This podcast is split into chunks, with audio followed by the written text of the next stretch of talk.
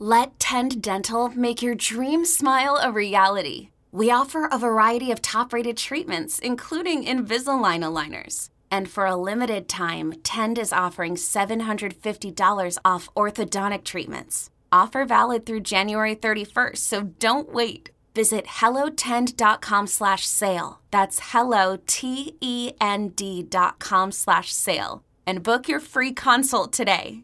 The national sales event is on at your Toyota dealer, making now the perfect time to get a great deal on a dependable new car. Like a legendary Camry, built for performance and available with all-wheel drive, you can count on your new Camry to get anywhere you need to go. And with available features like heated seats and a multimedia touchscreen, you can stay connected in comfort and style. Or check out an affordable and reliable Corolla with a trim for every lifestyle. From the hip and agile sedan to the sporty hatchback, there's a dependable Corolla built just for you. Plus, both Camrys and Corollas are available in hybrid models. So no matter your style, you can drive efficiently and affordably. And right now, your local Toyota dealer has more vehicles in stock and is making delivery on new vehicles almost every day. So visit your local Toyota dealer. And check out amazing national sales event deals on Camrys, Corollas, and more when you visit buy a toyota dot com. Offers end April first. Toyota, let's go places. Support for this podcast comes from Frito-Lay and the two thousand twenty-three Snack Bracket Championship. The Frito-Lay Snacker Challenge is underway, and fans are voting on their favorite snacks to crown champion. We're talking about primetime matchups between the best sixty-four snacks in the land. Will Ruffles Ridges reign supreme? Can Doritos defend their dynasty? Or will Smart Food use their smarts for a surprise upset? Only you can decide. Get in on all the action for a chance to win up to one thousand dollars or a year's worth of snacks. Let your snacks be heard. Just go to Frito Lay Snack It dot S B Nation dot com to vote and enter for a chance to win. No purchase necessary. Sweepstakes ends April third, two thousand twenty-three. Void where prohibited. Years worth of snacks awarded in the form of fifty-two coupons, each good for one bag of chips. See official rules at Frito Lay Snack It dot S B Nation dot com. You sit at a desk. They sit at a desk. You have sales reports. They have book reports. You need supplies. They need supplies. Business is a lot like school. That's why your small business should take advantage of back-to-school deals at Staples. Now, Staples one-inch three-ring binders are one dollar and ninety-two cents. One subject notebooks are just twenty-five cents, and two pocket poly folders are just thirty-five cents each. Make back-to-school your business at Staples. In-store only while supplies last. Offer ends nine one eighteen, limit thirty. Love Talk Radio. Hi,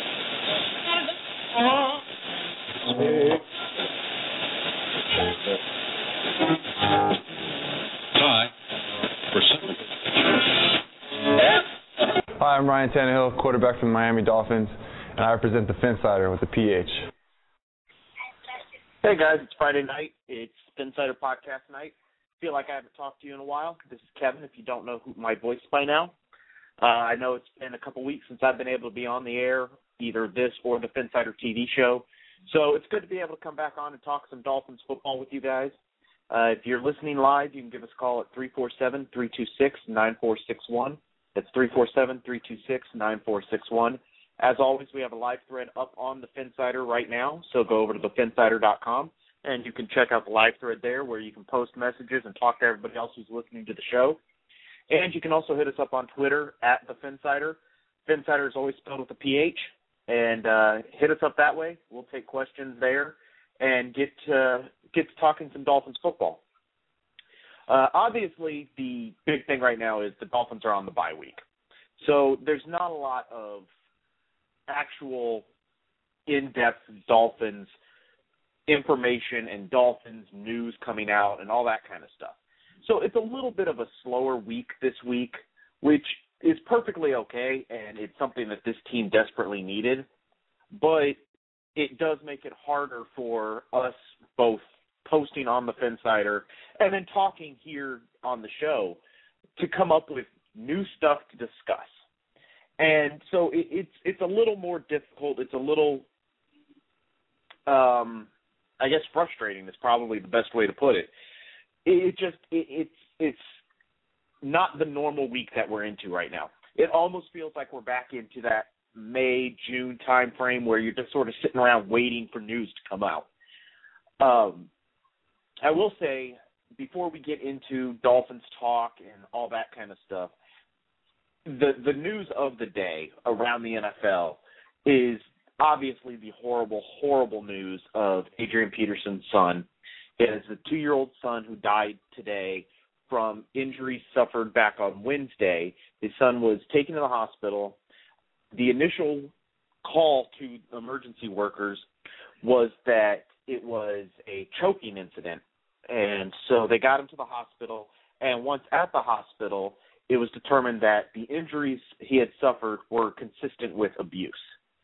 They arrested the mother's boyfriend for it, allegedly for abusing him. He was charged with aggravated assault on an infant and um, aggravated assault in a domestic situation. So he was charged with those two. He's in jail. Uh, it's a seven hundred fifty thousand dollars bail he's has in order to get out. But obviously they're going to relook all that now because he did die today. So it's a completely different situation now. Obviously for Adrian Peterson and the whole family there, it takes on a whole new realm, I guess is the right word. Um, I am a father. I could never imagine this. I could not imagine what I would do or how I would react if somebody did that to my son. Um, I just, I can't, I, I can't even come up with the right words to express how I feel about this situation. So I just wanted to, before we do get into football and start having a little more fun, um, take a minute to just say we are thinking of Adrian Peterson. Um, it, it's I, obviously not an ideal situation. He has said he's going to play on Sunday, and good for him if that's where he needs to be, if he needs to be on that field to work out, like he said, the frustration that he has. Um, if he is able to use his Minnesota Vikings teammates as family to support him and work his way through this, because never is anybody going to be able to just go, yep, my son died. I mean, obviously, you lose a child. There is nothing like that. And so he does need the support, and right now it looks like he's going to use the Minnesota Vikings to give him that support. So good for him if he can be out there. If he determines that emotionally he can't do it, I mean, can anybody blame him? If he says he has to sit out, or if he goes out there and he just falls apart, you, you can't blame him for that either. But it just – it's a horrible, horrible situation, and I can't believe that I just – it's just such horrible news. I mean, I don't know how you uh, – how you – I don't know how you get over that as a father. I don't know how anybody will ever be able to get over that as parents or as friends and family. And I, I don't understand. I mean, this guy, how do you do that to a two-year-old child? It just, I don't know. It makes no sense. Um, as I'm sitting here, I'm just flipping through Twitter right now to see if anybody had commented to us on Twitter yet. And uh, it was three hours ago, but I just saw it. Jason Taylor sent out sympathy and prayers going out to you, Adrian Peterson, and your family at this very difficult and sad time. So sorry for your loss. LeBron James tweeted out earlier, and Jason Taylor retweeted it. It was so damn sad, man. Makes no sense at all. Innocent kid with dreams gets taken away from a cow- by a coward with no dreams at all. Shaking my head. Hashtag sick for A P. Yeah, that, that's probably the best way to put it. I mean, I don't know how else to put it. Um, I posted on the site earlier a post about this and had a bunch of reactions from around both the N F L and around the sports world and celebrities outside of the sports world. And it, it does make you realize that this is a game and we all enjoy it each week, but that's just real life crashing its way into what should be a fun thing and instead is just a horrible, horrible tragedy. So um, that's what I'm going to say on that. Uh, there is no way to easily transition from that to football talk again. So it is an abrupt transition, but we will go ahead and start talking Dolphin stuff. We'll start – I know where everybody's going to go. I know what the biggest conversation for today is going to be, but we're going to start with not the offensive line. So start with uh, Ryan Tannehill. I think so far through five games, Tannehill has looked really good. I, I think that there are going to be people who have issues with how long he's holding the ball, and I can't fault them for that. He does hold the ball at times too long. He admits that. He knows that's a problem. And it's something he can very easily fix. But the the problem is, and I, I don't know why they are doing this. Maybe it comes with the we don't want to get him hurt thing. Maybe it's more than that. Maybe it's trying to get this offensive line better, but they're actually hurting it by doing this. But clearly the team does not want Ryan Tannehill running the ball. They don't want him moving around. Now, I say that, and we all hear that this week they are looking at schemes and ways to fix the um, obvious weaknesses, we'll say, that the offensive line is having. So maybe Tannehill will start moving around more, but his pocket presence and his wanting to hold that ball for that extra second or two to try to wait for Mike Wallace or Brandon Gibson or Brian Hartline to get open, that is a big part of why we are seeing this record number of sacks. So th- there is an issue there. Um, other than that, though, I am impressed with Tannehill's decision-making and how he's progressing through his reads. We saw it last year that there were times where he definitely was focusing on one target, and it was causing problems. It was causing turnovers. It was causing people to be able to just ignore the entire other half of the field. And part of that also was the fact that really last year the only wide receiver we had for the entire season was Brian Hartline because Devon Best was injured, and then they were rotating guys in and out to try to find that third and fourth wide receiver that they never found. And so Tannehill never had a chance to get comfortable with any of those guys.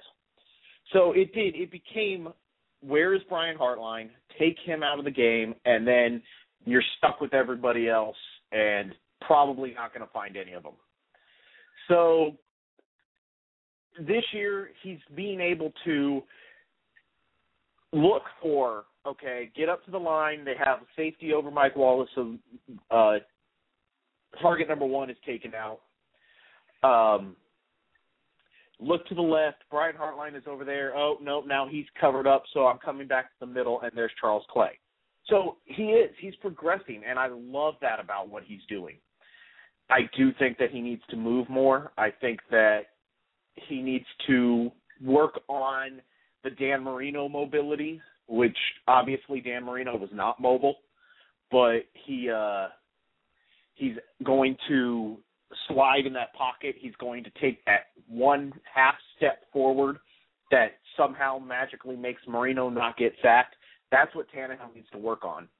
Um, I know Alpha just posted this in uh, the live thread, maybe see Matt Moore starting, and he wrote L O L, so I know it was a joke from him, but I've actually seen that a lot lately, that Matt Moore should be starting because obviously Tannehill isn't ready to start. And I don't know why people think that. I don't know why. Why would you want your franchise quarterback to a season and a half into his career suddenly get benched? Because now you're shaking his confidence. You're turning it over to a guy that is clearly not going to be the future of this franchise. He probably isn't going to be with this franchise next year. So a lot of people have this idea that turning the ball over to Matt Moore lets the Dolphins win now and everything will be fine next year for Ryan Tannehill. And I think that's absolutely horrible because next year Ryan Tannehill won't be better. He has to get the experience.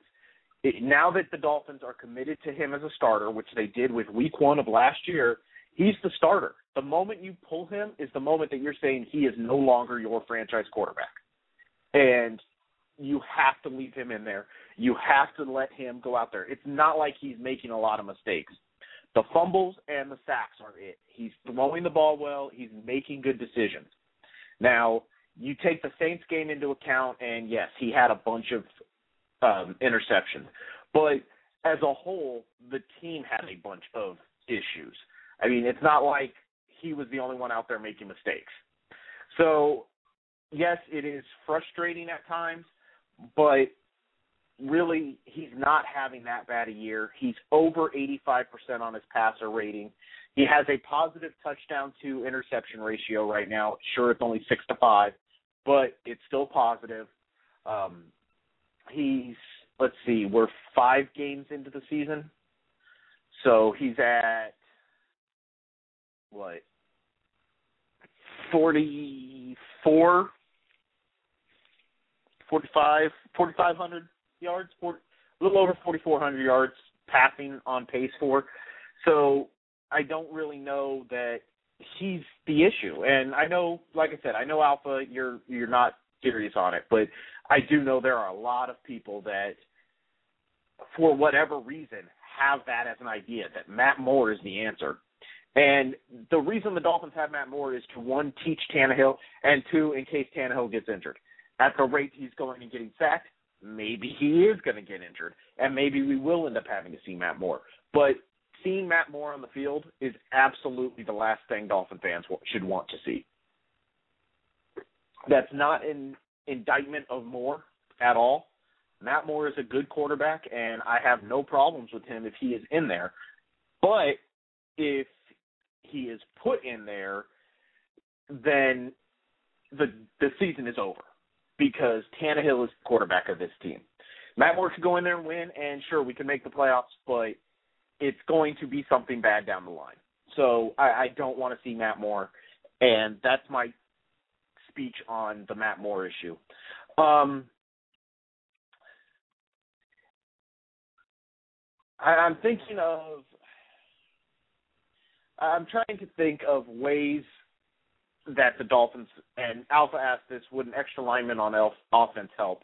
Um, I know that James Walker, the E S P N, A F C, or not A F C East blogger anymore, Miami Dolphins blogger, um, I know that he wrote this about offensive linemen and the Dolphins should rotate uh, Nate Garner and Danny Watkins in ten, fifteen plays a game to try to give some of the guys a break. I absolutely hate that idea. I, I absolutely one hundred percent hate that idea. You don't rotate offensive linemen. If you have to put an offensive lineman in there during the game, then somebody should be hurt, because you the offensive line has to have chemistry to the point that when Mike Pouncey snaps the ball, he knows without looking where Richie Incognito and John Jerry are. He has to have that sense. And now you're suddenly throwing Danny Watkins in there instead of John Jerry, or Nate Garner instead of Richie Incognito, and obviously they don't have the snaps together. So if you're going to change the starting lineup, that's something completely different. But you don't rotate guys during games. I hate that idea. Uh, every other position you can do that on. I, I got it. But that offensive line, that chemistry between those guys has to be there. And rotating guys, I just I really don't like it. Now, I'm going to assume Alpha's question was not that specifically. I think his question is going with an unbalanced line and putting an extra tackle onto the field, basically. And very much so that could be an answer. You could end up seeing Dallas Thomas, Nate Garner, uh, Danny Watkins, Will Yeatman, one of those guys showing up on the offensive line more and more. And we've seen it already some with Nate Garner going in there, lining up as a tight end. And everybody knows he's not a tight end. He's not going to go out for a pass.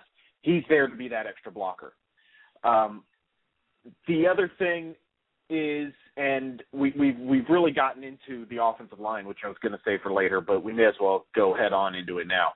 Um, the other thing that I I think that we have to remember is it's not always the offensive line. I know twenty-four sacks looks horrible, and you immediately think that the offensive line is all screwed up. But when you look at it, it does go back to Tannehill holding the ball. How many times have we seen Lamar Miller or Daniel Thomas just absolutely whiff on a block? Um, the the tight ends aren't blocking as well as they probably should. Charles Clay and uh, and um, Deion Sims and Michael Egnew just not blocking as well as they probably should. So that is a big part of why you are going to see issues with the offensive line. Uh, we, we all automatically assume it's the offensive line, and rightfully so on some of it. But we also don't know the coverage scheme. We don't know the plan. And obviously there is a weakness there, but they need to figure this out.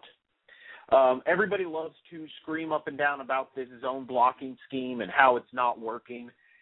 But at the same time, it's not something that you can just immediately go, eh, forget about it. Let's let's change it, because it's a scheme that they have worked on for over a year now. And sure, some of these guys are not typical designed zone blocking scheme guys, but that's what this team is. So these guys either have to step up or they're going to fail.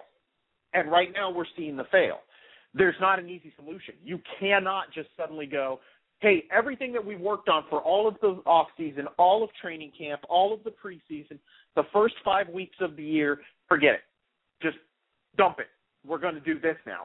Because now these guys that are playing well are going to get out there, and the call, the calls are going to be different, and they're going to end up messing that up. So suddenly you're going to see Mike Pouncey doing one thing while Richie Incognito next to him are do, is doing something else, and those two guys have been really good this year. And suddenly they're going to both mess something up, and all of a sudden Vince Wilfork is going to walk up the middle of the huge hole that's left there, and I know Wilfork isn't going to do it because he's out. But um, you're just going to see somebody just walk up to Tannehill and knock him down. And that that that's my issue with this idea of the zone blocking scheme being the problem. I don't think it is. Now, that being said, coaches have to put their guys in position to succeed. And you have to coach the players you have, because everybody's immediately going to go, oh, this is Jeff Ireland's fault for not getting the talent.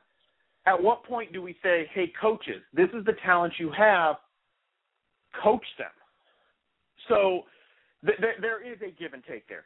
And can they do some things that are not necessarily zone blocking? Yes. They could slowly input power blocking into the system, and by the end of the year they could be completely non-zone blocking. But a lot of people don't, also don't understand what a zone blocking scheme is. So they're up in arms over, oh, my God, the zone blocking scheme doesn't work, but they don't really know what they're talking about. So th- there are a lot of issues. We don't see it. And um, I know Kevin Coyle was asked about it this week, that what do the – excuse me. What do the guys at Pro Football Focus, who's getting a lot of exposure all of a sudden, what do those guys – how much do you take into that? And he, he said, I don't. I don't look at it. Now, supposedly the Dolphins do have an account there, and they do see it. And I think they said it's something like fifty percent or something like that of the teams have accounts with Pro Football Focus. So the teams do see it. I think those guys do a good job, but it's not one hundred percent because those guys don't know the scheme. They don't know the calls. They don't know if – Reshad Jones is standing there next to the guy who caught the twenty-yard pass. Was Reshad Jones supposed to be guarding that guy, or did he realize somebody else missed their assignment, so he tried to get over there? We don't know. Same thing for the line. The line they probably get a little bit better on than the secondary, but it's still not always exact. So we uh, – We, we see these things and we react, but you have to assume the coaches know more. And the coaches, it, it's not – I've seen a lot of places that um, that Joe Philbin is stubborn and that this coaching regime is stubborn, and they're going to continue to do what they think is right, and it doesn't matter whether it works or not. These guys aren't dumb. They didn't get to be a head coach and an offensive coordinator and a defensive coordinator in the N F L because they went, you know what, my way works, and if, even if it doesn't, I'm going to stick with it. They're not dumb. They're going to put themselves in the position to win. You don't win, you get fired. They don't want to get fired. So they're going to do everything they can. This week, they can do some of those changes. We can see some of that power blocking come in. We can see, hey, Lamar Miller needs to be in the backfield more, or Lamar Miller needs to be used in screen passes more, or Daniel Thomas needs to be in there because he's the better pass blocker, and those kinds of things. You can see those things happen this week. But don't expect this team to come out in week seven and be a completely different team, because it doesn't work that way. It's you have to look at it like this. The team is not even there right now, okay? Everybody's been given whatever it is, five days off, whatever it actually comes out to, because that's what the C B A says they will have. They have to have this time off. So while Tannehill has said he's going to go in and work on film stuff, there are guys that are taking mini vacations because that's what their bodies need. I'm sure these guys took their iPads with them, and they're sitting there studying, and they're getting messages, and they're talking all the time. But it's not like everybody's still hanging around and they can go in and go do a practice. That's not the way the bio works. So it's it's a lot of issues that we expect from the bye, but we do, we can't actually see. Um, I'm, I'm scrolling through the live thread now. Uh, Blunt Trauma said the zone blocking thing. Uh, hopefully I talked on that. Um, Jason Scott, Tannehill doesn't have much experience at quarterback. He needs to get better at sidestepping and avoiding the pressure. The numbers tell me the number of hits are not that bad, but he's getting a lot of sacks. He needs to get smarter at making plays and stepping out of pressure. Right now it seems like every time he moves, he's stepping right into the pressure. I agree with that on some level, Jason Scott. The every time he moves, he steps into the pressure. That's true. The issue I see, though, is there's nowhere to step. There are a lot of times where he could step up, but there are a lot of times where if he sidesteps to the right, there's a guy there. If he sidesteps to the left, there's a guy there. So it, it yes and no. I, I agree to some degree, but there are times where there's just nowhere for him to go. I mean, the play, everybody got upset at the play where he held the ball and took the sack straight up the middle. But when you watch the play, Richie Incognito is standing right in the middle of the line of scrimmage with nobody in front of him, turning back to look at Tannehill getting sacked. I mean, at what point do we go, yeah, he could have, but so there, there are a lot of issues. There are a lot of problems. There are a lot of things that need to be fixed. But that said, I don't think it's something that can't be fixed. I think this offensive line by the end of the year is going to be better than what they are right now. Um, I think that the panic button is right there, but we don't need to be banging on it yet because they, if, if they were as bad as it seems like they are, we would see it for entire games. We would see nothing happening. But there are stretches in every game where they are blocking well. Now, the bad outweighs the good, but they are able to do it. So it, something has to change. They have to fix something, but he is very good, or it is good at times. Uh, people harp on Tannehill and says he has no awareness, but he had it last year and looked really good when being pressured. It's almost as if the coaches are telling him not to run so much so he doesn't get hurt or something. That That's kind of what I was talking about earlier, Blunt Trauma.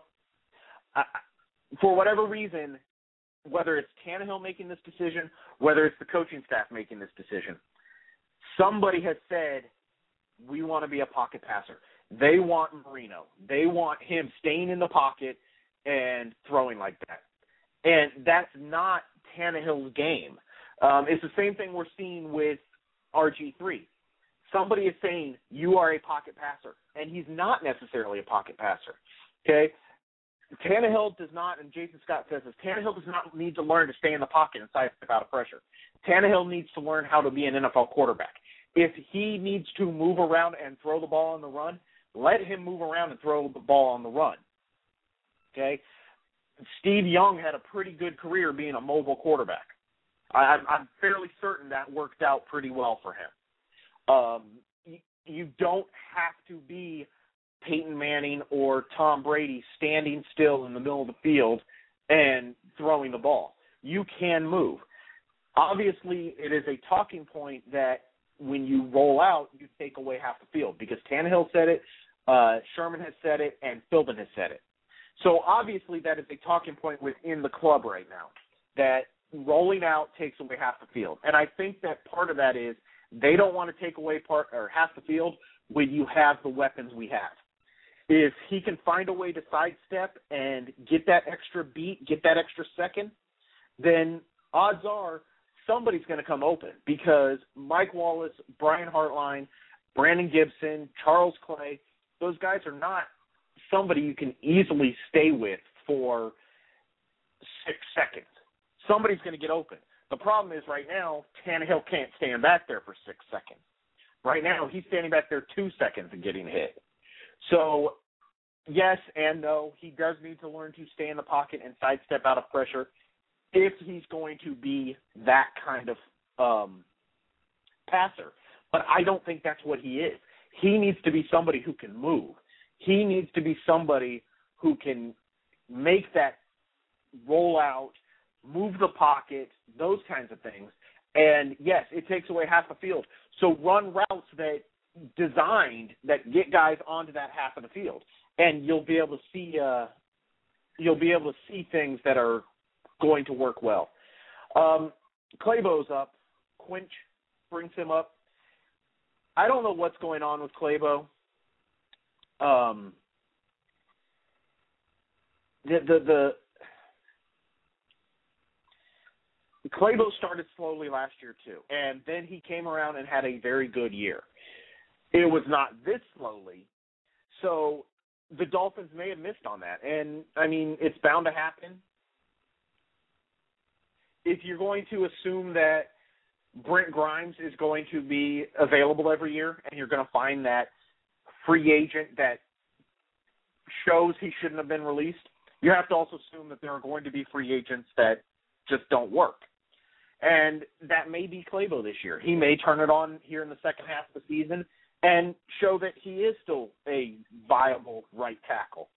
Uh, personally, I'm not against benching him, putting him as a reserve, moving John Jerry over to right tackle, or putting Nate Garner at right tackle. And if you put Jerry there, put Garner or Watkins or Dallas Thomas in at right guard, or switching Incognito and somebody. So I'm not against benching Clabo, but I will say he did start slowly last year and he did come on. I don't know if he's going to do that this year, but he did do that last year. Um, Clabo is not Colombo two point oh. Jason Scott has that on there right now that he called it. He is not Colombo two point oh. We have forgotten how bad Colombo is if we're going to say Clabo is Colombo two point oh. Colombo couldn't block anybody, anybody.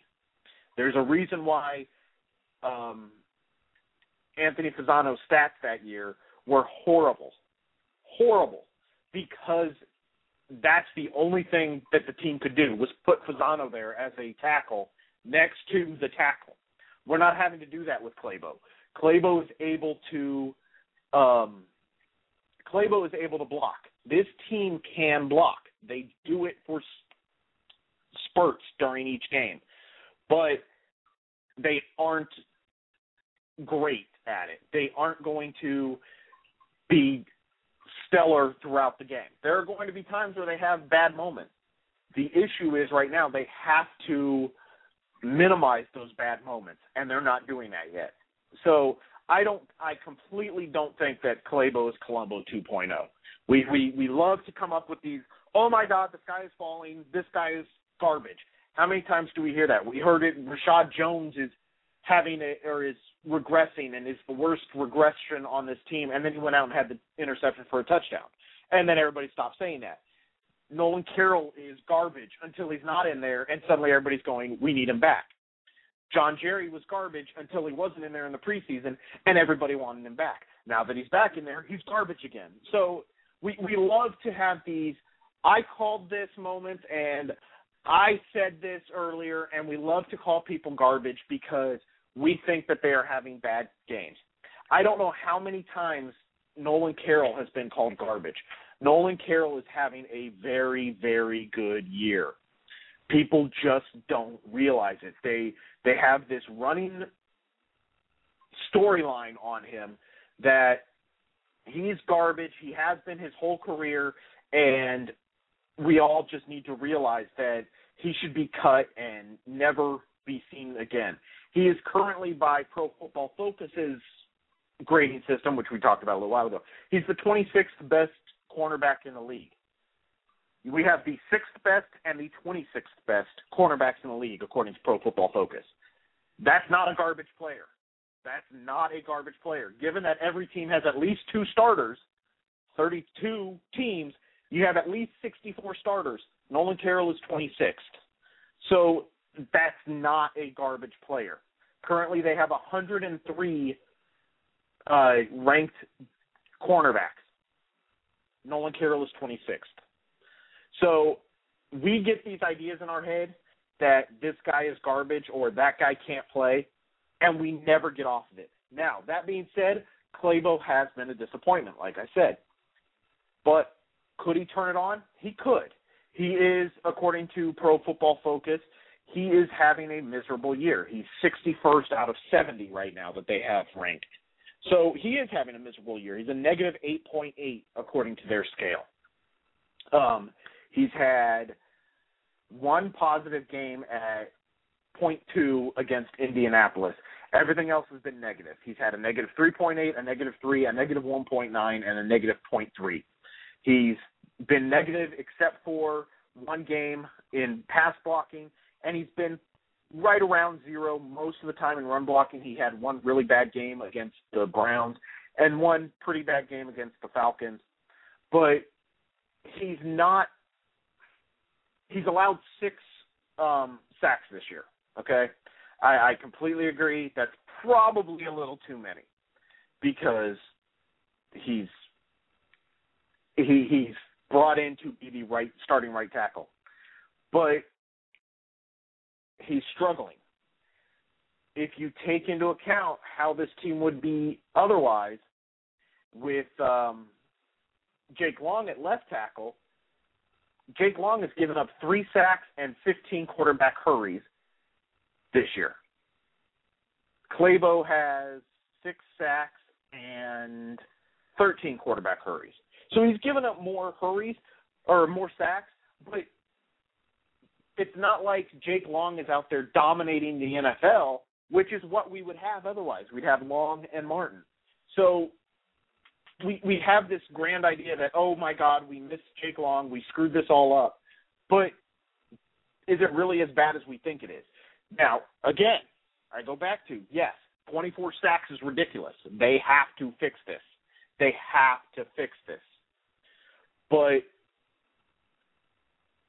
it's not completely broken. They have they have looked good at times. They need to get that to be the standard, not look good at times, but look bad at times. Look good most of the time and have a few stretches where maybe they are bad. Right now we are bad with some stretches where we look good. So they need to turn that around. Um, Jason Scott says Lamar Miller needs to catch the ball and learn to block. Daniel Thomas needs to never see the field again. Thigpen should be our change of pace back or throw him in there if we really need someone that can catch pass. I know people hate Daniel Thomas, and it's all over the place. Daniel Thomas has a role on this team. I hate to tell this to you. Daniel Thomas absolutely one hundred percent has a role on this team. He needs to carry the ball at times because he has a role on this team. Daniel Thomas pass blocks a lot better than Lamar Miller, and he should be able to pick up those yards. The issue is not Daniel Thomas. The issue is um, the issue is not Daniel Thomas per se. The issue is the run system is bad. So you have these um, grand plays where we're running a stretch run to Daniel Thomas. That's not Daniel Thomas's strength. Daniel Thomas does not need to be running a stretch play. Daniel Thomas needs to be put in the eye and told, follow that guy, whether that's Charles Clay, Deion Sims, Michael Egnew, a fullback that they magically bring in from out of nowhere, something. He needs to be told, follow him. And he can do that, and he can do that well. But when you put him into a stretch play on third and one, where's he going to go? You have an offensive line that isn't blocking well, and you're asking your slower running back to run a stretch play. Lamar Miller wouldn't have gotten that, but somehow we think Daniel Thomas would have. And then when he gets tackled behind the line, we say Daniel Thomas is garbage. I don't want him getting fifteen carries a game. I don't want him getting ten carries a game. But he should be getting five to seven carries a game, and the main reason is so that he can be in there to pass block, and there's still a threat of him running the ball. I don't think Daniel Thomas is complete garbage. I know a lot of people do. Um, I'm going to go ahead and bring in Duke right now because he is now joining the show, and ask Duke, what are your thoughts on Daniel Thomas? Because I know you heard part of my rant. Um, we can do better. I, I don't disagree with that. We can. But I think that he does have a role with this team. I think the issue is that Lamar Miller is not – he's not the uh, – he doesn't have what it takes, I don't think, to be a full uh, three-down back. And, and, and because it's not so much the pass protection issue as much as he's not a guy that's going to run with a lot of power. So I don't think he's a bad back. I just don't think he is a, uh, you know, I think he, he needs to have a, a guy who can complement him a little bit. Uh, and Daniel Thomas, though, he has had some good runs this year, and it looks like he's running with a little more power. He just isn't completely a power back. So, right. So if you had a guy like that that can come in and, you know, grind out those tough, tough short yards, um, things like that, then I think that'll help out. It's just that Thomas isn't doing that, and Miller, I don't think is the type of is the type of back that can can carry the, the slack there. Yeah, exactly. I, I absolutely agree with you. Um, we could do better. We could upgrade that position. I have zero doubt on that. But given that the team is not is not making a move, there are not a lot of running backs out there that are going to suddenly come in and upgrade that position. You could go get somebody like Kevin Smith off the street right now. He he could be that power back. He can run like that, but he's also incredibly injury prone, and he may not be somebody you want to put any money into. So there, there are options, but I think that Daniel Thomas, with the team the way it is, has a role. You take him out of that game, you're going to see it, it's going to hurt the team. You you you bench him, and you do. You put somebody like Marcus Thigpen in there. Marcus Thigpen isn't a change of pace back. He's he, he he's Lamar Miller. I mean, he he gives you a little bit of more options. He has better hands than Lamar Miller, and Lamar Miller is a better runner than Marcus Thigpen, but they're the same guy. I mean, he's going to give you that speed to get around the end, just like Lamar Miller does. Um, Gillislee is somebody who everybody talks about come in. He's a pass protection guy, and he could be the power back. Maybe he can be one day, but clearly the team has not seen something from him. They don't make players inactive because they're they're good and we're just trying to hide them. They're, they're, he's not making plays. He's not picking up the scheme. He, something he is doing is making it so the team does not want him on the field. And I don't know what that is. And he's a rookie. I mean, it could be anything. Look at how much Lamar or uh, Michael Egnew was fried last year for not being able to get on the field. Yet this year he's out there. He's only taking ten, fifteen maybe snaps a game at the most. But he's out there, and he's making a contribution both in blocking and in pass catching. We automatically assume a rookie comes into the N F L ready to play, and they don't. Some of them need time to develop. Some of them need time even as first-round picks to develop. So the, the running back issue I, I don't think is really an issue like we think it is. I think it's the Dolphins are a pass-first team, so we're not going to see as many runs as we think we will, and the offensive line does not open up holes like we want them to yet. So we, we aren't going to see twenty-five carries a game from Lamar Miller and ten carries a game from Daniel Thomas. We're simply not running the ball that many times. We're going to pass it that many times and let Ryan Tannehill's right arm go out there and get it. Think about it like this. We're back in the Dan Marino days. We are a pass-first team. After the Wannstedt, or the Jimmy Johnson, Dave Wannstedt, Tony Sperano era, where we're going to be a run-first team and we're going to pound this ball up the middle, we're back to the other side where we are a pass-first team like we were with Jimmy Johnson, or Jimmy Johnson, wow, I'm sorry, like we were with Don Shula and Dan Marino. Let, let that develop. The run game will come. Now, do we need to run the ball more? I think we do, because we aren't running it enough for the play action to have any effect. We have to run the ball a little bit more so that the play action can be there, because the play action makes a linebacker stop and lets Mike Wallace get down the field. And that's why we need to run the ball more. We don't need to run the ball thirty-five times. I don't care if Lamar Miller has fifty yards a game, as long as it's enough to let the passing game win.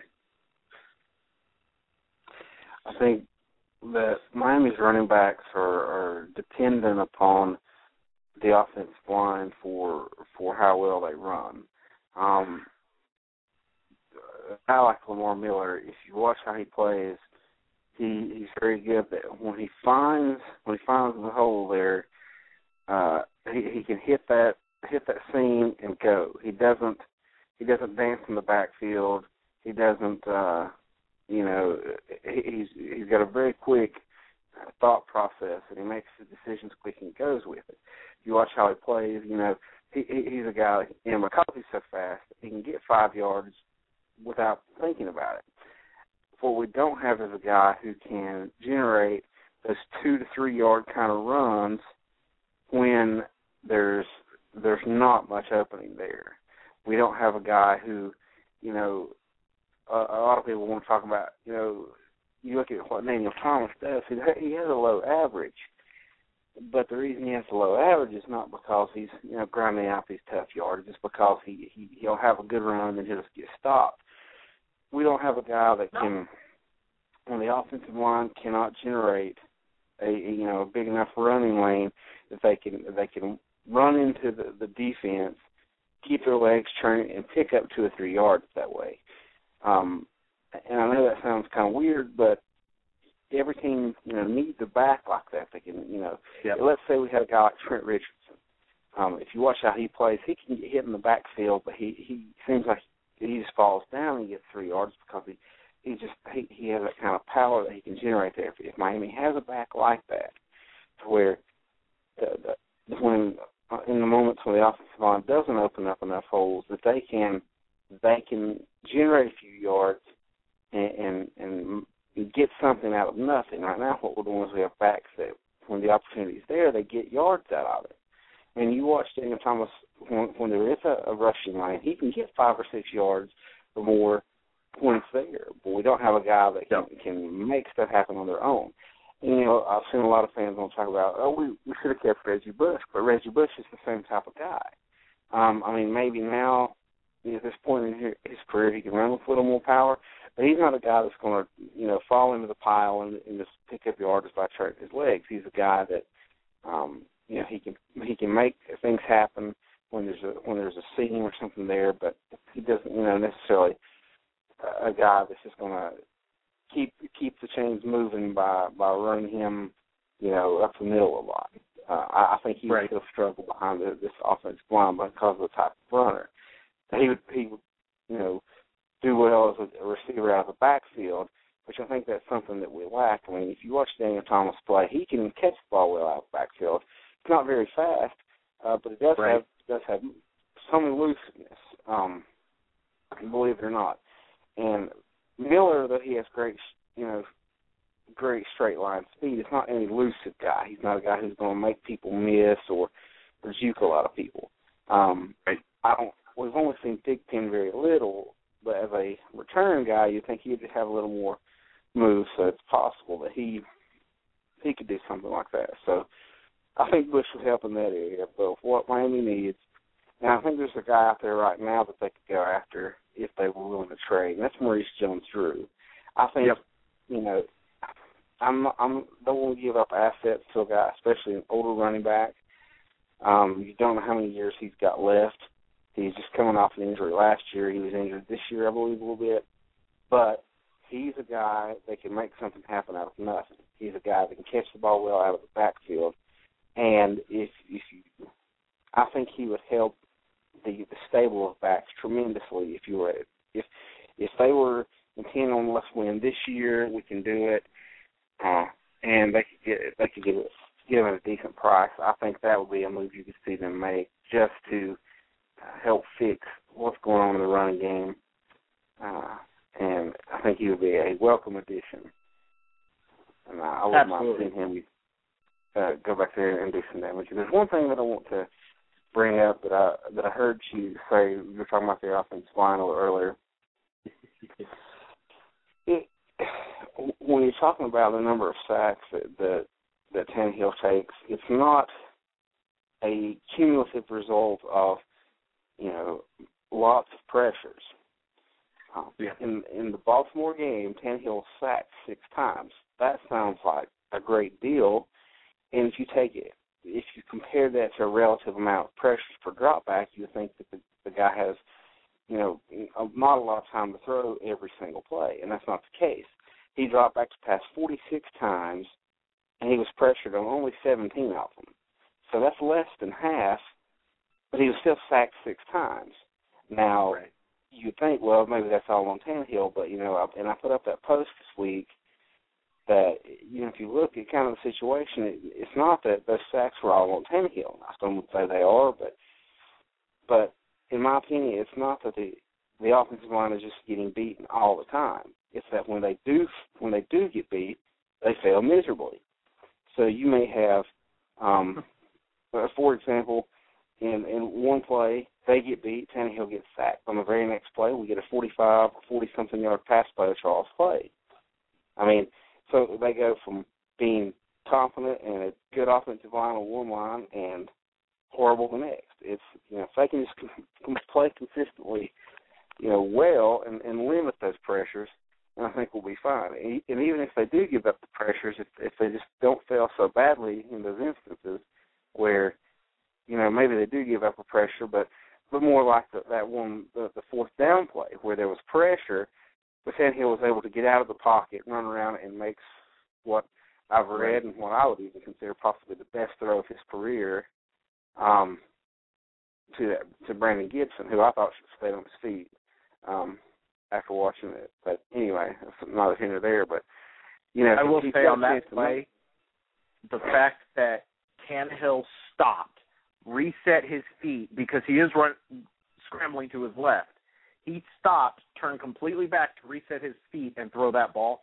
That's not something you would have seen him do last year. He would have used all arm strength and tried to whip that ball down there.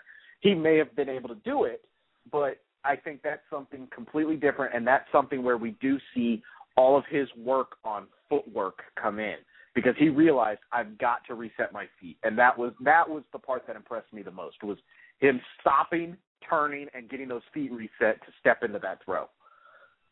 One thing that I read a lot going into going into the draft regarding Tannehill is the fact that is that when a lot of quarterbacks throw on the run, um, they their their mechanics for that uh, you know get all whacked. They don't right. You know, and, and you know bad things can happen there. Um, one thing about him is that why he's so good on the run is he has very good mechanics while throwing on the run. He's very good at setting his shoulders and getting his body turned the way it needs to to, to throw on the run. And what makes that throw even more impressive is the more you watch it is he's a right-handed quarterback. Right-handed quarterbacks can throw well throwing, going to the right. That's the natural motion. He was going throwing to his left. So It, it, it would be different if he threw it, and there was a lot of a lot of you know, uh, yards after after catch on this, but it wasn't. He rolls out, throws a a forty-plus yard dart through the air, running to his left, that was perfectly placed. Gibson jumped for the ball, but he didn't really have to. Um, I mean, we were still in position to do some of this, but if he had, had he stayed on his feet, he, at worst, gets another seven to eight yards out of it, possibly even scores. Now, imagine if he scores a touchdown on that play. How does that not make, you know, the top plays of the week or something? I mean, that would be amazing. So, in my opinion, there are probably three to four quarterbacks in the N F L right now that could make that throw that Tannehill did. And I, I'm, I'm going to go out on a limb and go, at least at this point in their careers, I don't think that's a throw that Peyton Manning or Tom Brady can make. Um, I've heard something, I mean, real quick, um, I've heard something this week that I, I find actually really funny. Peyton Manning at this point in his career is the quarterback Chad Pennington wanted to be his whole life. He, he's not the strongest armed quarterback anymore, but he he does the middle to short throws so much better than everybody else. And that's what Chad Pennington did. But obviously he is the rich man's Chad Pennington. So I, I think that's a great analogy to what Peyton Manning is right now. Um, we are right about halfway through the show, a little more, I guess. We're almost an hour into the show. Uh, just reset. I'm Kevin. Duke's with me. Uh, this is the Phinsider Podcast. You can find us on iTunes. You can tweet to us at the Phinsider. You can check us out on Blog Talk Radio. We always have a live thread up on the phinsider dot com, and the Phinsider is always spelled with a P H. So check us out in all those different ways, and you can keep up with the show. You can jump in with uh, questions on Twitter or in the live thread, and let us know what you guys want to talk about. Um, Duke Blunt Trauma says, you sound a little under the weather, man, and hope you get to feeling better. And you do sound kind of sick, so I, too, echo those thoughts. I hope you feel a little better. Who's that? That was Blunt Trauma who said that. Um, I don't think I'm under the weather. No, you do. You sound um, congested or allergies. Um, I'm actually breathing through my nose pretty good. It it may just be a, uh, yeah, I don't know, maybe it's just the way my phone is or something. I I have had some allergy issues, but I think they went away earlier in the week, so I'm not, I'm feeling okay at the moment. Well, that's good.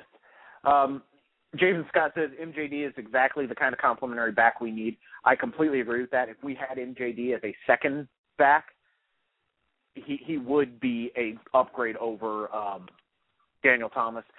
I don't see the team spending the draft pick it would take to get him. I think that the team wants to hold on to their draft picks because they don't have all the extra like they did last year where we had, what did we have, thirteen or something like that going into the draft, eleven maybe, going yeah, into the draft. We came out with nine. So that's uh, I, I don't think they would make that trade, but I do agree that uh, that M J D would be a good option behind Lamar Miller. Um, switching gears real quick, or not real quick, but just to talk about a little bit, a little A F C East news, since we are in the Dolphins bye week. Uh, the Jets found out today that Kellen Winslow is suspended for four games due to P E D use. It will not impact the team in the sense that um, he sits out the Dolphins game because the Dolphins don't play the Jets for another seven weeks. So go figure that one out. How do we not play the Jets for seven more weeks? But it will obviously impact them over the next four weeks. The Jets are tied right now with the Dolphins for second in the A F C East, one game behind the Patriots. So it definitely helps the Dolphins that he's going to be out for four weeks. Um, he has become the safety blanket, the safety valve, the security blanket for Geno Smith. So that, that is a big loss for the Jets.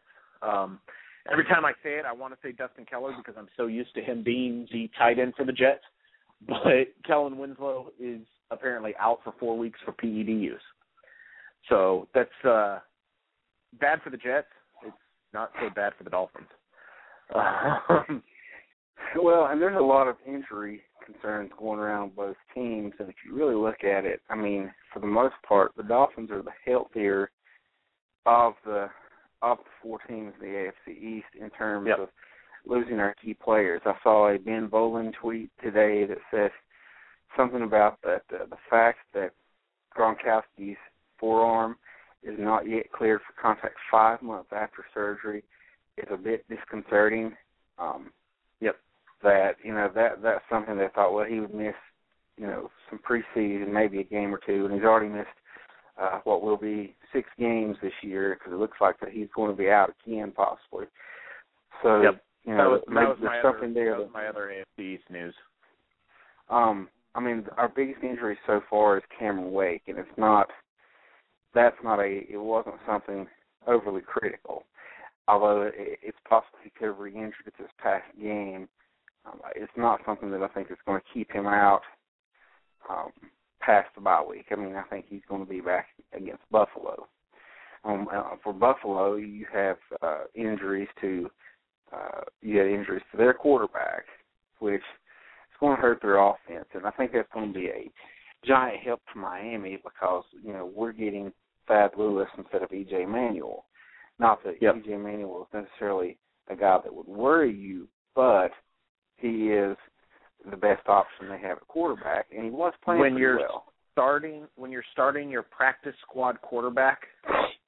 Yeah, that's uh, that, that's I mean not a good situation. It's, it's basically the equivalent I look at it of that Thursday night game in which uh, Tyler Thigpen started. Um, it, it's not something that you're looking forward to. Now that I mean, for all we know, Thad Lewis comes out and dominates, but. You know, I'm I, I'm mocking my chances against against him with Kevin Coyle's defense and what we've got going on back there, especially now that the linebackers are starting to play a little bit better with Wheeler and Nisi coming around, um, and the secondary. If those guys can, you know, with Carroll, if, if if Patterson can get back, and I think that I've read that he should be able to come back by then, then you've got I would continue that Carroll starting simply because he's playing well. I mean, he's played surprisingly well. He was a guy that most people would have, you know, if, if fans had been able to remember the team, right. he would have been cut. And yet he yep. is rated very highly by Pro Football Focus. If you, he had that one penalty, which from everything I've read, it became a judgment call. He had his arm kind of behind the receiver. It didn't look like that he caused the receiver. It forced him to uh, – It altered his ability to catch the ball, but it was a judgment call by the official, so whatever on that one. But aside from that, I thought he played well last week. Um, yep. But and then with with, with the Jets, you know, he's talking about with uh, Winslow, and then I, I saw tonight on E S P N that it's uh, that Cromartie is questionable with a knee injury. Uh, that yeah, was he had a non-contact. He had a non-contact injury in practice. Um, they had feared it was going to be worse. It turns out it's a hyperextension, so it's not as bad as they had first feared and not as bad as you normally think when you hear non-contact injuries. But, yeah, he's definitely uh, definitely questionable at best right now. So, I mean, you know, all these teams, all these teams are hurting. Um, and, and interestingly enough, across the A F C East, is they're getting good quarterback play for the most part. Um, I mean, E J Manuel was not playing bad before he got hurt. Geno Smith has played had good moments and bad moments. I mean, last the other night he looked he looked like a, a champion, you know, playing against the, the Atlanta Falcons. But uh, I believe I mentioned on the live thread that. Um, This is the same defense that Tannehill just marched down the field and, and looked like a boss against against them. Right. So, in my opinion, I think there's it's more telling that uh, about Atlanta's defense than it is about necessarily the two quarterbacks. Um, but however, Geno Smith, he's he's you know he's a rookie, so he's going to have those games where he comes out and plays well, and and, and plays, uh, and then has other games where he plays bad, but. Um, as sad as it may seem, uh, the Jets may have a, de- a decent quarterback on their hands. Um, I, you know, I don't know. I don't know necessarily they're they're a team that can contend this year. Their defense is good enough to. I just don't think that the offense is going to be consistent enough. I mean, when you're relying on guys like Clyde Gates um, to to get log significant minutes, I think that you know you're going to be limited there. But um, I think that, you know if he continues to develop like that, that this division is going to be you know it's going to be a, at least a three horse race. It's not a four horse race, depending on depending on Manuel uh, for uh, at least a foreseeable future. Until Brady drops out, and then, you know, right, whatever happens there. But I think, it, you know, uh, I believe Brian Hartline said on uh, N F L A M this week that uh, I believe all of these teams in the division feel that this division is wide open. That you know, he says the division runs to the Patriots because they've owned the division for the last ten or so years, and you have to approach it with that mentality, but at the same time, it's not one of those years where, where the teams in this division think, well, we can play for a wild card, that they believe they can go out and, and contend for a division division championship because they think the Patriots are perhaps a little weaker. Um, and, you know, the first team the Patriots really have faced that was, uh, I think that, that was a, a really good team um, they lost to. So um, it's It's going to be interesting to see how this plays out, especially now that Miami's going to be getting into division play. Yeah, finally. Man, it, seems, it, it almost seems like a college schedule this year where we played a bunch of teams outside the division, and now we're finally getting to the conference schedule with the, divi- the conference first division for college and pros, obviously. But it just it seems kind of weird that we have yet to play a division game. Um, you touched on it, and it is something that I wanted to bring up tonight, but going into the Ravens game and the two injuries that sustained during the Ravens game, the Dolphins' injuries right now are Demetri Patterson, Nolan Carroll, Daniel Ellerbe, Koa Meese, Jason Trusnick, Jonathan Freeney, Don Jones, Paul Soliai, Brandon Gibson. So as much as it seems like this bye week was way too early, this team needed this bye week. And when it's something we never think about as fans because we look at it as it's week six. But the coaches all pointed out this is game ten for this team. Now, granted, in preseason game four or game five, the team didn't play a lot of the starters or most of the starters. I think Randy Starks was the only one on defense maybe, and John Jerry was like one of the only ones on offense, something like that. But uh, it, it's not – like they played those full games, those first five, but we are ten weeks into this season, even though it's only week six. And that doesn't count the first week of the training camp. That was a week before that first game. And so you're, you're or two weeks before that first game. So you are, you're, you're seeing a really long training camp preseason into the start of the season. So when you look at it that way, this bye week is not that bad. Um, it obviously is not bad when you do go through Patterson, Carroll, Ellerbe, Meese, Trusnick, Freeney, Jones, Soliai, Gibson, and the guy who I forgot to say in that because I don't have him on the list because he was written up in the start is, of course, Wake. So, obviously, this team needed this bye week to get healthy. Um, that is a huge part of what's going to make or break this season is do these guys get healthy. I, I, I kind of agree with you that Carroll starting – is not really that bad an idea. Um, leave him in there as the starter because Patterson plays the nickel anyway. If he's back, he slides in to be the nickel guy. So Carroll is, comes in as the third cornerback but plays the boundary while uh, Patterson slides inside. So you're really not changing anything. You're just not putting Patterson out there in two wide receiver sets. So it's not that bad an idea, and it probably is something the team will at least consider because Carroll has been playing really well.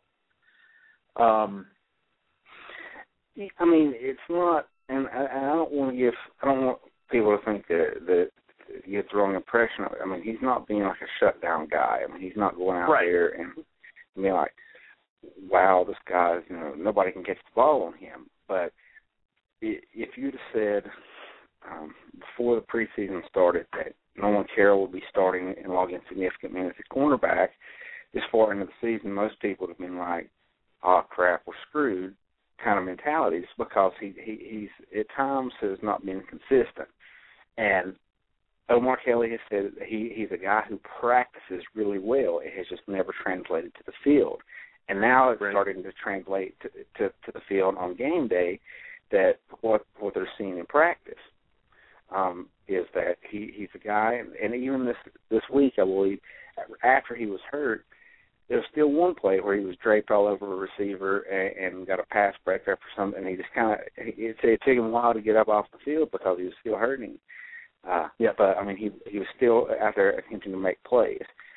And when you, when you consider that the next guy up is Jamar Taylor, and while he's a second-round pick and has talent, that, number one, he's a rookie corner, and rookie corners always get picked on. I don't care who who's out there because they're just – Right. They're rookie corners, and they're going to struggle. And so he missed most of training camp and preseason with injuries, so uh, he, he's not having the practice time out there required. Um, although, you know, I watched him in, against New Orleans when they gave up the touchdown to Jimmy Graham, and I watched it and watched it, and, and I'll just be honest about it. If Jimmy Graham was six one instead of six six and not Jimmy Graham, then – He, he he played the pass about as well as he could for being a guy five eleven. Uh, so going up, you know, yep. he, he had a disadvantage there, and plus the fact yeah. that Jimmy Graham is just a beast at going up for that. I'm not going to hold that against Jamar Taylor. Now in this game, he got picked on a little bit more, uh, and, and and and and made a few uh, bad plays. But again, he's a rookie. But at this point, Nolan Carroll is surpri- playing surprisingly well. He is not a liability out there. He's a guy that,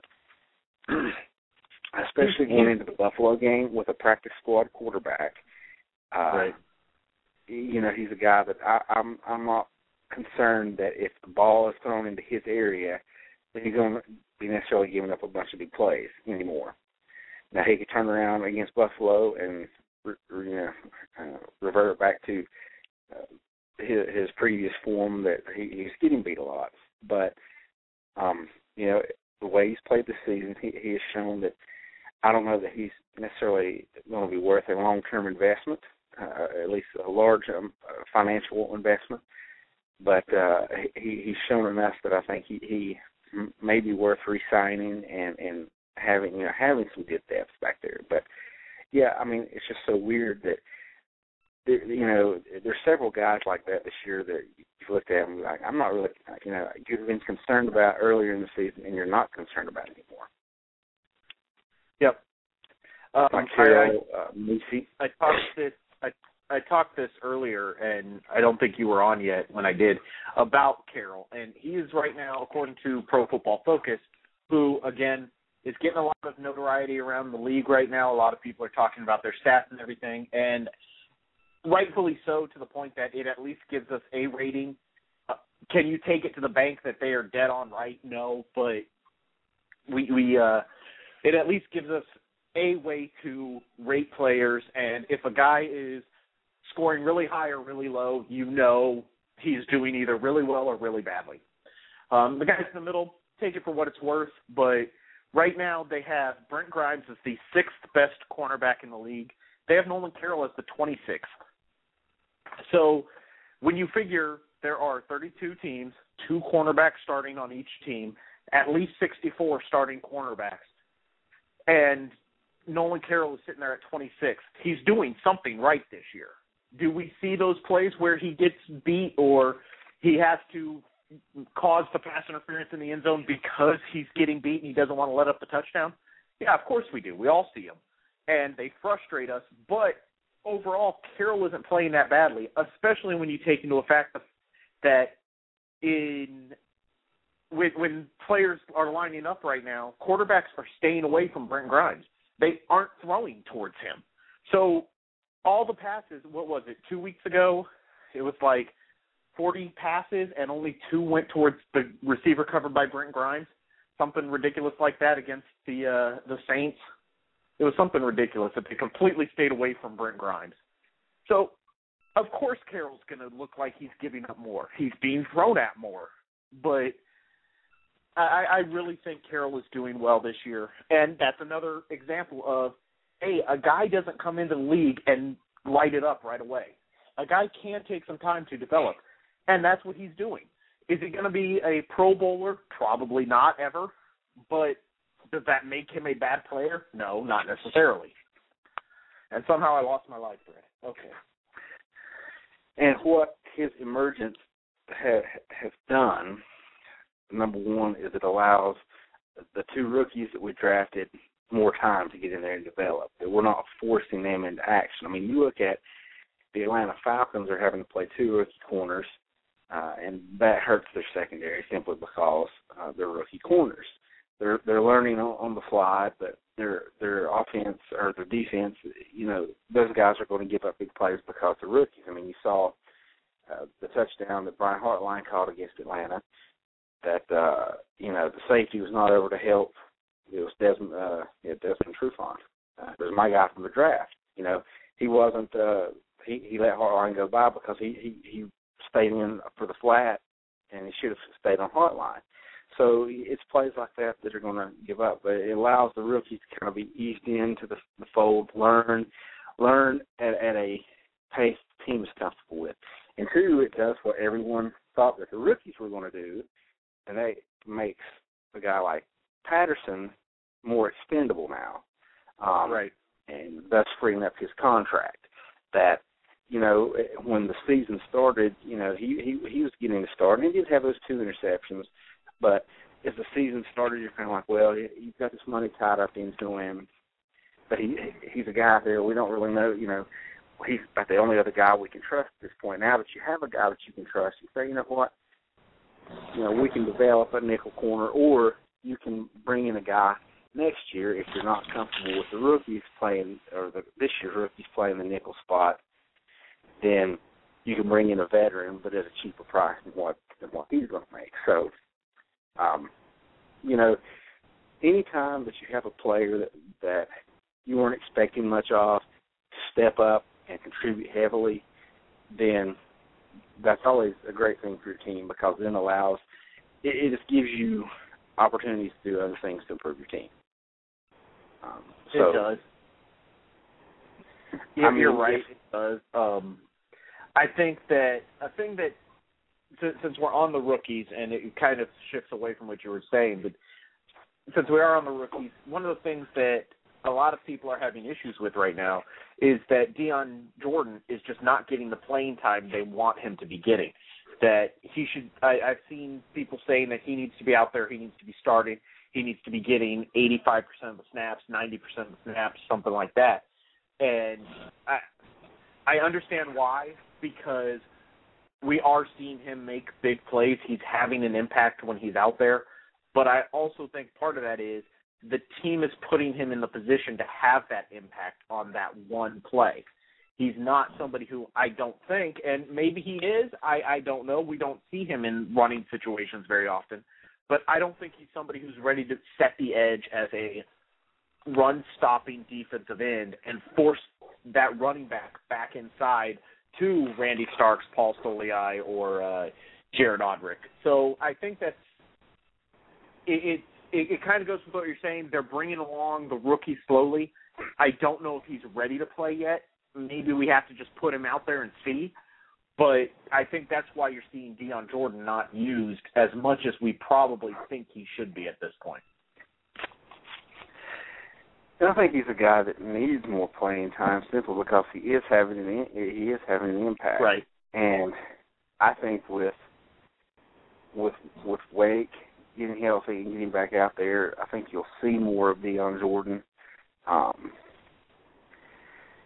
and I think we will see more of Deion Jordan if and when Miami can build a a lead that requires the other team to pass.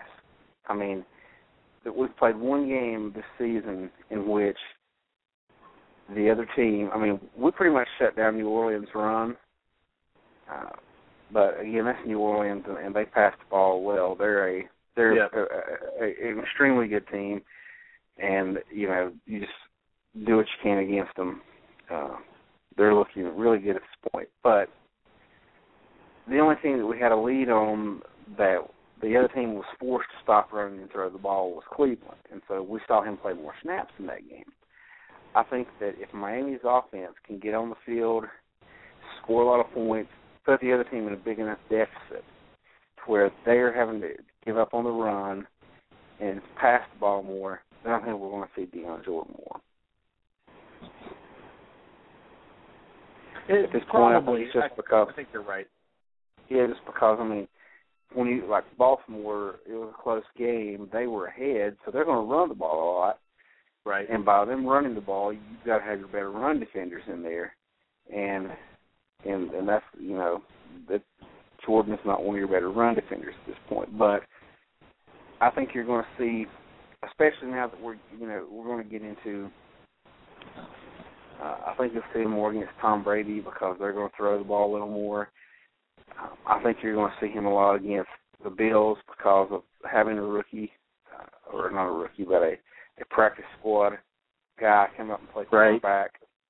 That you know you expect him to, to the decisions that he's making to be a little be a little bit slower, uh, therefore giving the pass rush an advantage. So if Jordan's going to start getting more time, playing time, it should be next week. Yep, I think that's probably a good point. Um, and I think your point about Wake is a big thing, too, because the team is more concentrating right now on filling the hole for Wake. And uh, the obvious answer is, okay, let Deion Jordan play more. But, yeah, you do have to think about the run and all those kinds of things. So you do see Shelby and Vernon more than you see uh, Jordan at this point. But we will, uh, when Wake comes back, and now teams are focusing on stopping Wake, you probably do see Jordan get in there more often. So that that's a very valid point, very good point. Um, I think uh, I think I forgot my next point. So I will bring this up while I try to think of what my next point was.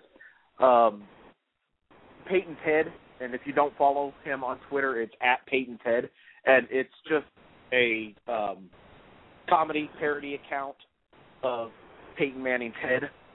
But uh, his tweet right now is practicing throwing left-handed for the second half against the Jaguars. I know everybody is picking on the Jaguars right now. I just thought that one was kind of funny. Practicing throwing left-handed for the second half. So Peyton will be out there throwing left-handed apparently. Uh, not really, people. Um, speaking of that, do you think that the Jaguars can cover the twenty-eight points? Mm-hmm. Well, it is Chad Henne. It is going to be Chad Henne. So take that for what it's worth. It, you know, it could go one way. It could go really, really well, or it could go really, really badly. That's your two options. I think that. See, I think Von Miller's still suspended for this game, correct? Uh, yes. Okay. With unfortunately Luke Jokel having a season-ending ankle injury. Their offensive line is kind of a weak point now. But if Denver has a weakness, it's their defense. I mean, their defense yep. is not is not their defense is being helped out by the fact that the offense is just putting up a lot of points and they can kind of tee off on the pass, which is going to happen this game. Let's just be honest. I don't think the Jaguars are going to stop the Broncos' offense. But right. if if if if that if the Jaguars' offense can at least somewhat keep pace and keep it a relatively even game for the most part in, in, in the first half.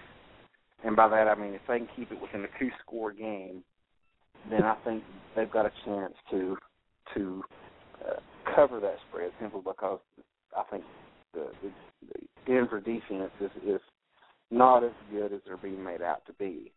Um, It's easy to look good on defense when you're up thirty-five to nothing or whatever, you know. So if if, if the Broncos come out and just completely, completely uh, uh, put it on them in the first in the first quarter, and they're up, you know, three touchdowns, it, it, I mean, it's just it's going to be over. They're not they're not going to have a chance because that defense is going to tee off on the Jaguars, and the Jaguars just don't have the horses now to to to you know shoot out like that. But if it's you know if, it, if it's the first half and it's It, at the end of the half, it's twenty-eight to fourteen or something. Then yeah, I think you can, I think you can kind of keep up.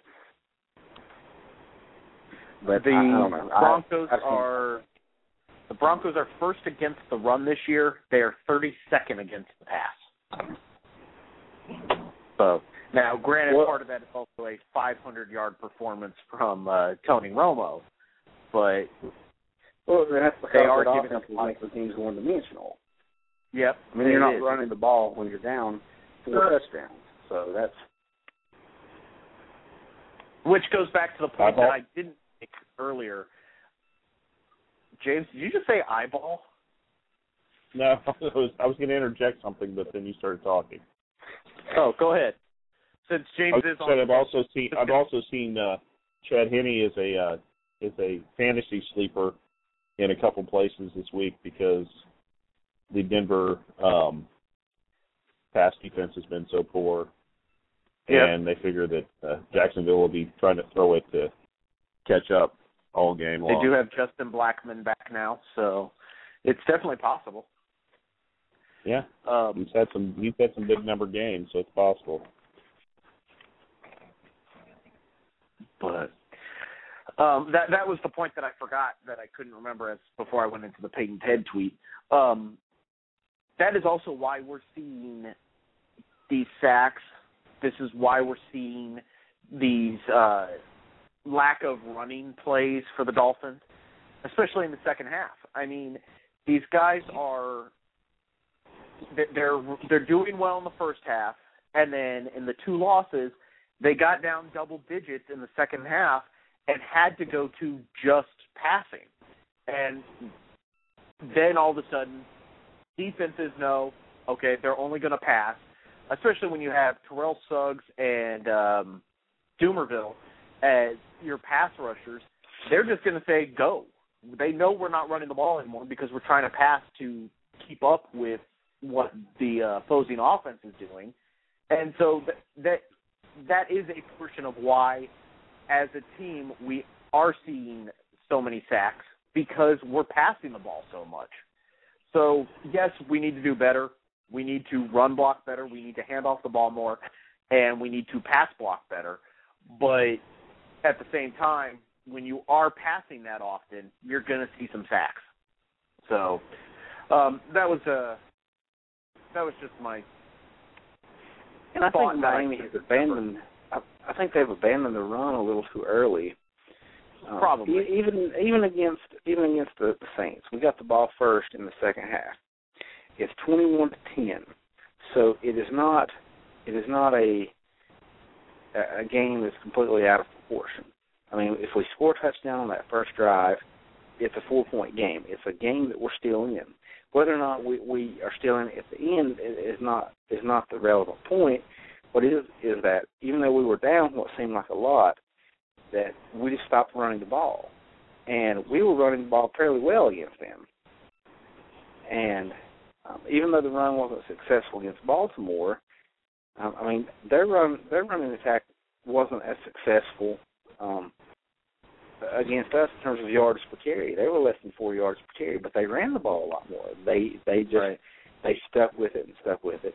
And eventually, you know, it, it, they were able to score that way. Um I just think at times that uh, one thing I read, Omar tweet, he says that a lot of our runs are coming from the shotgun formation, that we don't have to lead. Uh, we're not going from the I formation. He thinks that's hurting the run game. I was just thinking about it just a minute ago. I don't know that we've run a lot of a lot of draw plays that I can remember. Um, when you've got a pass rush like what Baltimore had, and they were coming after Tannehill a lot, why not throw a draw play in there and let you know let let that de- aggressive defense. Uh, uh, you know, let let that aggressive defense play uh, work against them. So, you know, I, I think the, the, some of the issues with the running game falls back on the running backs that we've mentioned, but I think some of it also falls on the coaches for, for one, giving up on it so quickly, and two, just not just not playing, uh, you know, playing well um, using a lot of of formations that are going to be conducive to, to running the ball well. So, um, I mean, even though we don't have a traditional fullback, Charles Clay's not that bad as a lead blocker. Try him out. If we need to run yep. the ball, we'll go pick up a guy like Zavorsky Lane or Evan Rodriguez again. I mean, we don't need, you know, that extra safety right now or whatever. We've got to go out and pick up a guy that can block if we're having trouble running the ball. I think once Miami gets running the ball, I think this offense can beat any team out there. Um, but right now we're not, and, and, and you're right, it's limiting what our offense can do because, and like we mentioned, uh, like we mentioned, uh, Keith and I were talking about on Wednesday night, is that, uh, you know, this Tannehill's had to carry this team. This this team is three has three wins right now because of Ryan Tannehill. Uh, it's not, you know, we're not losing games because of him. We're, we're in games because of Ryan Tannehill and how well right. he's playing. If we still had a guy like Chad Henne or somebody who was not as good, we might be oh and five at this point. So he's keeping us in games, but he's having to do it by himself. He's dragging this team on, you know, uh, two, three wins. Once the uh, even once the offensive line and all the other issues. Once once they get things figured out and once the running game gets going, look out because we're going to be a more complete offense, and we've shown that our quarterback can, can make enough plays. Now that he's getting some help, he's going to make even more plays, and, you know, we're going to be back to being a playoff contender. Absolutely. We are coming up on the end of the show, so I am going to let you guys go around the horn and have uh, final thoughts, or for James, first thought. Uh, Duke, you got anything else on your mind? Uh, no, not at this point. James, I'll give it over to you. I'm gonna I'm gonna go get some sleep. Okay, that sounds like a plan. Um, I will say, uh, enjoy this weekend. Obviously, it's a low stress weekend for the Dolphins fans because we don't have a game. Um, check out some of the other teams. Check out the Bills, the Patriots, the Jets, uh, everybody else who's playing this week.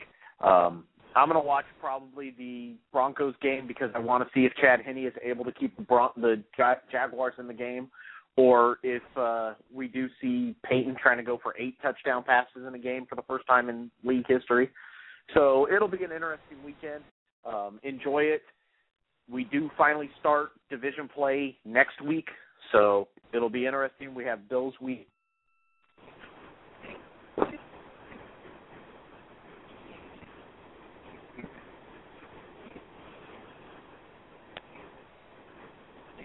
Hello? Hello? Hey, Chris, can you hear me? Yes.